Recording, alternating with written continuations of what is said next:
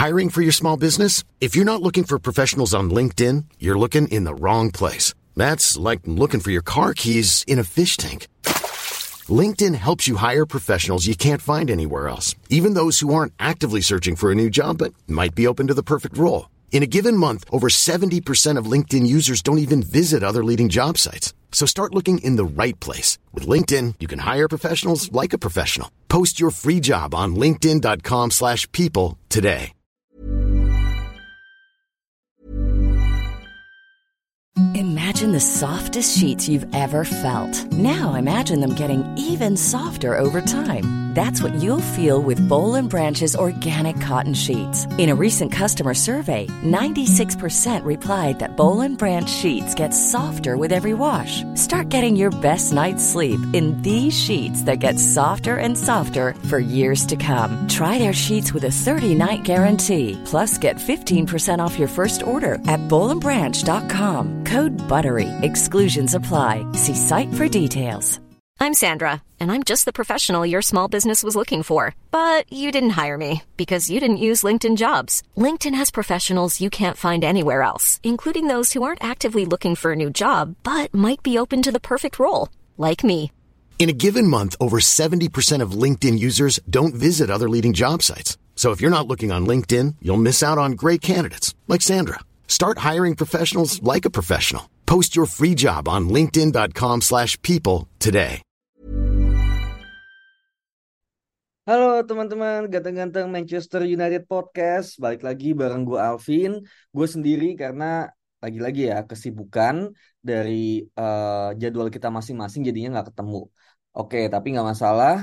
Sekarang kita mau bahas pertandingan MU lawan Everton yang akan dimainkan di hari Minggu malam ya. Di jam 23.30 kalau gak salah. Tumben ya MU dapatnya main di hari Minggu dan agak late, biasanya hari Sabtu, but ya it's okay lah ya. Kita di hari Sabtu ini kita nonton dulu pertandingan City lawan Liverpool. Dan kalau melihat pertandingan MU nih lawan Everton, gue merasa apa ya, kemarin gue baca press conference-nya dari Ten Hag itu banyak banget hal-hal yang update ya. Contohnya kayak Luke Shaw kembali, kemudian ada masalah Varane ya gitu, yang mana gue bakal bahas satu persatu lah gitu.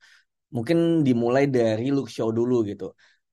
Dan kembalinya Luke Shaw ini menurut gue apa ya, satu hal yang sangat-sangat positif gitu. Karena kita itu dalam melakukan build up ya, atau progresi bola dari belakang, itu ternyata memang sangat mengandalkan yang namanya Lisandro Martinez atau Luke Shaw. Dan musim lalu ketika Martinez ini gak ada, itu Luke Shaw yang bisa menggantikan dan cuma dia yang bisa. Dan musim ini sueknya kita itu kedua-duanya cedera. Martinez cedera, Luke Shaw dulu ya cedera ya, lawan Tottenham cedera, kemudian gak lama lawan Abislam Munchen ya, itu Lisandro yang cedera gitu. Jadi memang dua pemain kunci progresor kita dari belakang itu cedera, dan membuat MU harus bermain dengan lebih direct dan juga apa ya, oportunis lah ya, main dari belakang tapi apa ya, sering long ball gitu, karena memang nggak ada yang setenang mereka berdua gitu. Luke Shaw memang mungkin nggak 100% bisa mereplikasi permainan dari Martinez, tapi seenggaknya dia yang paling mendekati gitu. Dan memang preferensi Ten Hag untuk memainkan back tengah kiri ya, back tengah yang kaki kiri di LCB ini memang membuat gaduh gitu loh. Sebenarnya nggak ada masalah ya, ini mirip banget sama Van Gaal di musim 15 ya, 14-15, 15-16, di mana Van Gaal ini membeli Marcos Rojo dan juga Daley Blind untuk bermain di LCB gitu. Dan ini ya memang mungkin filosofi mereka, duo Belanda ini seperti itu. Nggak ada masalah sebenarnya, cuma memang pada akhirnya yang membuat gaduh adalah masalah Rafael Varane. Nah ini nyambung nih sama masalah Rafael Varane. Kita di beberapa minggu ini memang dibingungkan ya dengan status Varane yang awalnya katanya Varane ini marah, kemudian sempat ada berita bahwa Varane ini menerima kok kalau dia dicadangkan oleh Ten Hag ya di derby Manchester kemarin. Tapi kabar terbaru ternyata mengatakan bahwa Varane ini nggak suka kalau dia dicadangin gitu. Jadi memang media ini kita nggak pernah tahu mana yang benar, mana yang bohong gitu. Kita nggak pernah tahu. Tapi sama hati gue ya. Dan juga kemarin gue di grup bareng sama dia juga punya feeling gitu kayak ini kayaknya beneran sih konflik antara Ten Hag dan Varane ini beneran gitu. Karena secara Varane ini kan pemain besar gajinya tinggi, tapi kemudian lebih memilih Evans untuk bermain di derby Manchester gitu loh. Pertandingan yang salah satu pertandingan paling penting dan bergengsi, tapi memilih Johnny Evans gitu yang disain dengan 0 rupiah gitu. Ini mungkin mirip-mirip ya sama kasusnya Ronaldo ya, agak-agak penghinaan buat mereka gitu. Cuma ya lagi-lagi di sini gue sebetulnya untuk decisionnya gue mendukung Ten Hag gitu karena dia pelatihnya. Tapi kok sangat mudah ya untuk ada namanya percikan gitu dalam tim. Ini yang gue nggak tahu gitu. Apakah seharusnya Ten Hag bisa menghandle ini lebih baik lagi atau enggak? Gue nggak tahu gitu. Tapi gue merasa mungkin ada softer way ya sebetulnya untuk menangani hal-hal yang sifatnya manajemen seperti ini. Dan mungkin Ole adalah orang yang lebih bagus dalam hal ini. Tapi masalah taktikal ya Ten Hag lebih tahu gitu. Cuma memang mungkin penyampaiannya dan juga ya gue gak ngerti lah gitu. Somehow membuat Varane ini merasa gak nyaman gitu. Dan di pertandingan lawan Everton nanti dengan kembalinya Luke Shaw, nah ini makin membuat kita tambah bingung lagi gitu. Adalah Luke Shaw ini akan bermain di bek kiri atau di bek tengah kiri. Nah, itu kan menarik ya untuk dibahas. Dan ini sebenarnya keduanya sangat mungkin untuk dilakukan. Karena di press con juga Ten Hag bilang bahwa kita udah lama nggak punya bek tengah kaki kiri gitu. Yaitu refer to Luke Shaw. Jadi sangat mungkin juga bahwa memang Luke Shaw nantinya bakal menjadi bek kiri gitu. Nah, nanti mungkin kalau seperti itu, bek tengah kirinya adalah Victor Lindelof gitu. Karena memang Johnny Evans masih cedera. Dan nah ini masalah Varane ini gitu. Maguire ini kan lagi bagus-bagusnya. Jadi gue yakin banget Maguire ini bakal tetap bermain di RCB gitu. Nah, kemungkinan lainnya adalah Maguire akan berduet dengan Luke Shaw di bek tengah. Jadi duo Inggrisnya akan bermain sebagai pairing back tengah kita, Maguire di kanan dan Luke Shaw di kiri. Kanannya Wan Bisaka, kirinya Diogo Dalot gitu. Karena Diogo Dalot ini memang bagus kalau mainnya di kiri gitu. Dan dia bisa invert seperti Luke Shaw kalau dia main di kiri gitu. Jadi memang sepertinya kita lebih membutuhkan back tengah kiri yang memang murni kaki kiri gitu loh. Daripada yang kayak Lindelof seperti itu gitu. Makanya gue lebih yakin Luke Shaw jadi back tengah sih. Itu menurut gue. Dan kalau seperti itu memang pada akhirnya kita punya 2 back tengah di bench, yaitu Lindelof dan Varane. Lindelof mungkin gak masalah ya karena dia gak pernah protes, tapi Varane ini yang menurut gue bakal menjadi bom waktu ya. Semoga tidak, tapi ya entahlah ya gitu. Gue gak pernah tahu tapi seperti itu menurut gue Luke Shaw. Dan Eriksson, berita lainnya Eriksson juga masih absen. Kemudian Rasmus Højlund ya katanya dia udah latihan 90% bakal bermain tapi bakal ada late assessment di menjelang pertandingan. Jadi gue punya feeling kayaknya bakal masuk dari bench. Itu sangat mungkin juga. Dan ini efeknya lebih kepada nantinya siapa yang akan bermain di depan gitu. Nah menurut gue kalau misalnya Højlund ini nanti masuk ke cadangan penyerangnya berarti kan antara Marcel atau Rashford. Nah gue gak tahu nih Marcel sesiap apa gitu. Somehow kita sekarang lagi ada di fase dimana Marcel ini belum pernah cedera nih musim ini gitu loh. Tapi somehow performanya juga gak bagus gitu loh. Dibanding musim lalu ketika dia sering cedera. Tapi sekalinya main dia punya impact. Nah itu bedanya. Musim ini dia available tapi mainnya jelek gitu menurut gue ya. Jadi availability-nya ini malah jadi gak berguna menurut gue. Dan somehow gue melihat sepertinya Rashford bakal menjadi penyerang. Kirinya Garnacho, kanannya menurut gue bakal ke Antony. Kayak gitu. Jadi ya memang Antony mungkin formnya lagi gak begitu bagus. Tapi ya gak ada pilihan lain men gitu. Daripada lu mainin Martial, Rashford di kanan. Ya Rashford oke aja sih di kanan. Cuma Martialnya ini takutnya menjadi missing link gitu. Itu bisa aja. Tapi gue masih lebih yakin Rashford bakal di tengah gitu. Itu penyerang ya. Nah, ini ada satu berita terakhir yang mungkin bikin kita terkaget-kaget lah ya, gitu. Yang mana ternyata Mason Mount juga ikutan cedera, gitu loh. Kayak apaan sih ini nggak jelas banget tim gitu loh. Mason Mount ini kan gue pernah bahas ya di mungkin di musim lalu ya, di akhir-akhir musim lalu di mana gue pernah ketika kita bahas khusus pemain ya, dan salah satunya adalah Mason Mount. Waktu itu beritanya masih awal banget tuh tentang Mason Mount mau ke MU. Gue bilang bahwa Mason Mount ini yang gue suka adalah dia tuh jarang cedera. Dia staminanya bagus, kebugarannya bagus, jarang cedera. Jadi dia bisa menjadi pemain yang kita andalkan gitu. Week in week out, entah sebagai starter ataupun sebagai pemain pengganti. Tapi musim ini dia udah cedera 2-3 kali gitu. Yang bikin kayak, anjir lu, Mason Mount ini adalah pembelian pertama kita dengan harga 55 juta yang kita harus gontok-gontokan dengan Chelsea waktu itu, bersaing dengan waktu, dan ternyata dia cederanya tuh apa ya, kambuhan gitu loh. Gue nggak tahu, sekarang katanya cedera paha ya, otot paha ya gitu. Jadi memang bukan cedera yang karena tabrakan atau dihajar, tapi memang otot gitu loh, yang mana ini something wrong with Manchester United physical team nih gitu, dokter tim atau menu latihan atau apapun itulah gitu.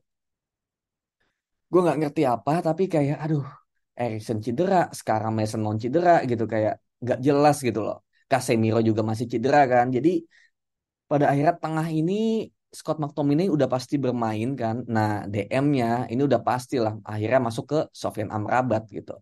Sofyan Amrabat bakal menjadi DM dengan dua di depannya adalah Scott dan juga Bruno Fernandes. Itu udah gak ada pilihan lain gitu loh, udah gak punya gelandang lain gitu.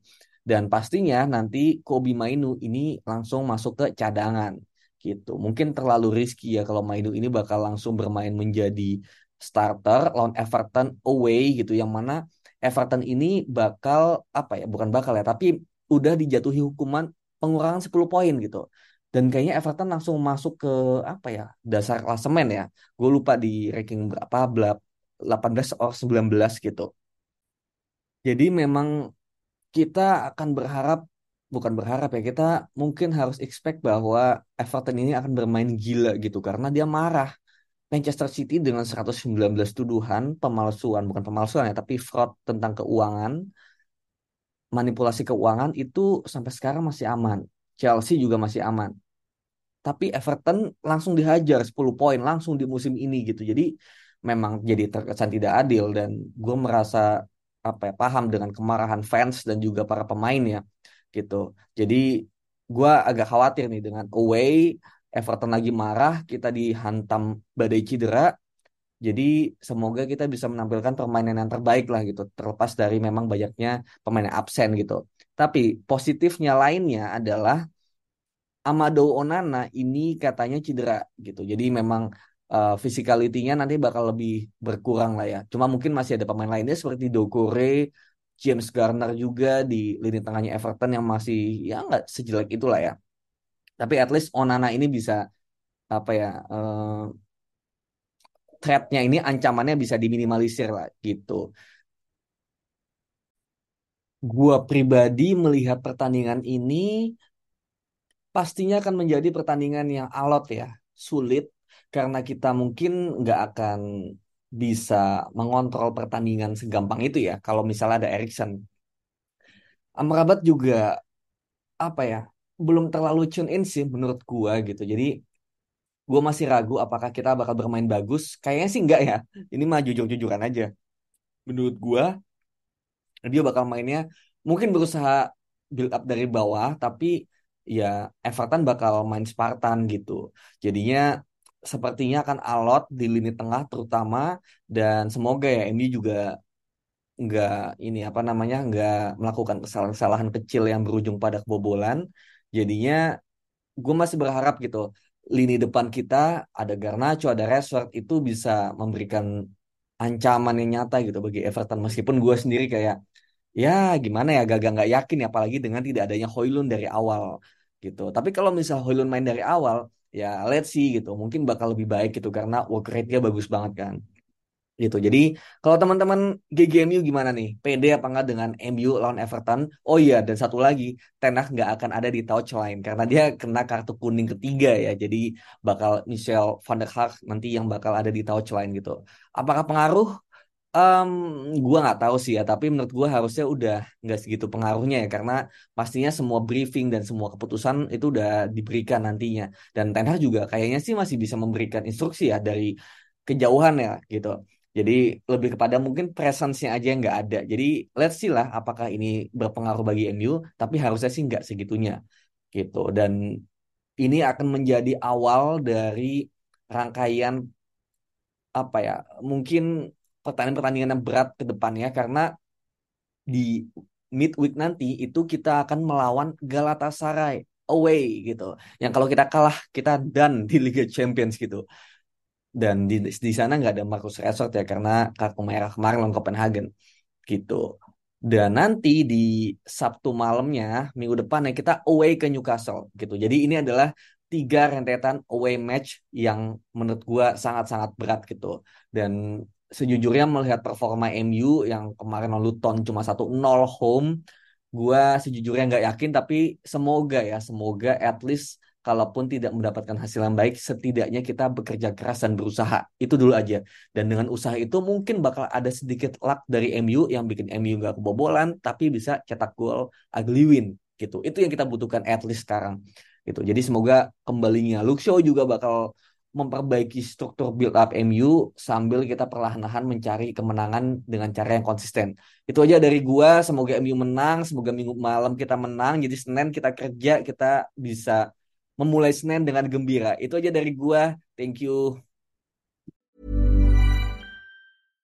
Imagine the softest sheets you've ever felt. Now imagine them getting even softer over time. That's what you'll feel with Boll & Branch's organic cotton sheets. In a recent customer survey, 96% replied that Boll & Branch sheets get softer with every wash. Start getting your best night's sleep in these sheets that get softer and softer for years to come. Try their sheets with a 30-night guarantee. Plus, get 15% off your first order at bollandbranch.com. Code BUTTERY. Exclusions apply. See site for details.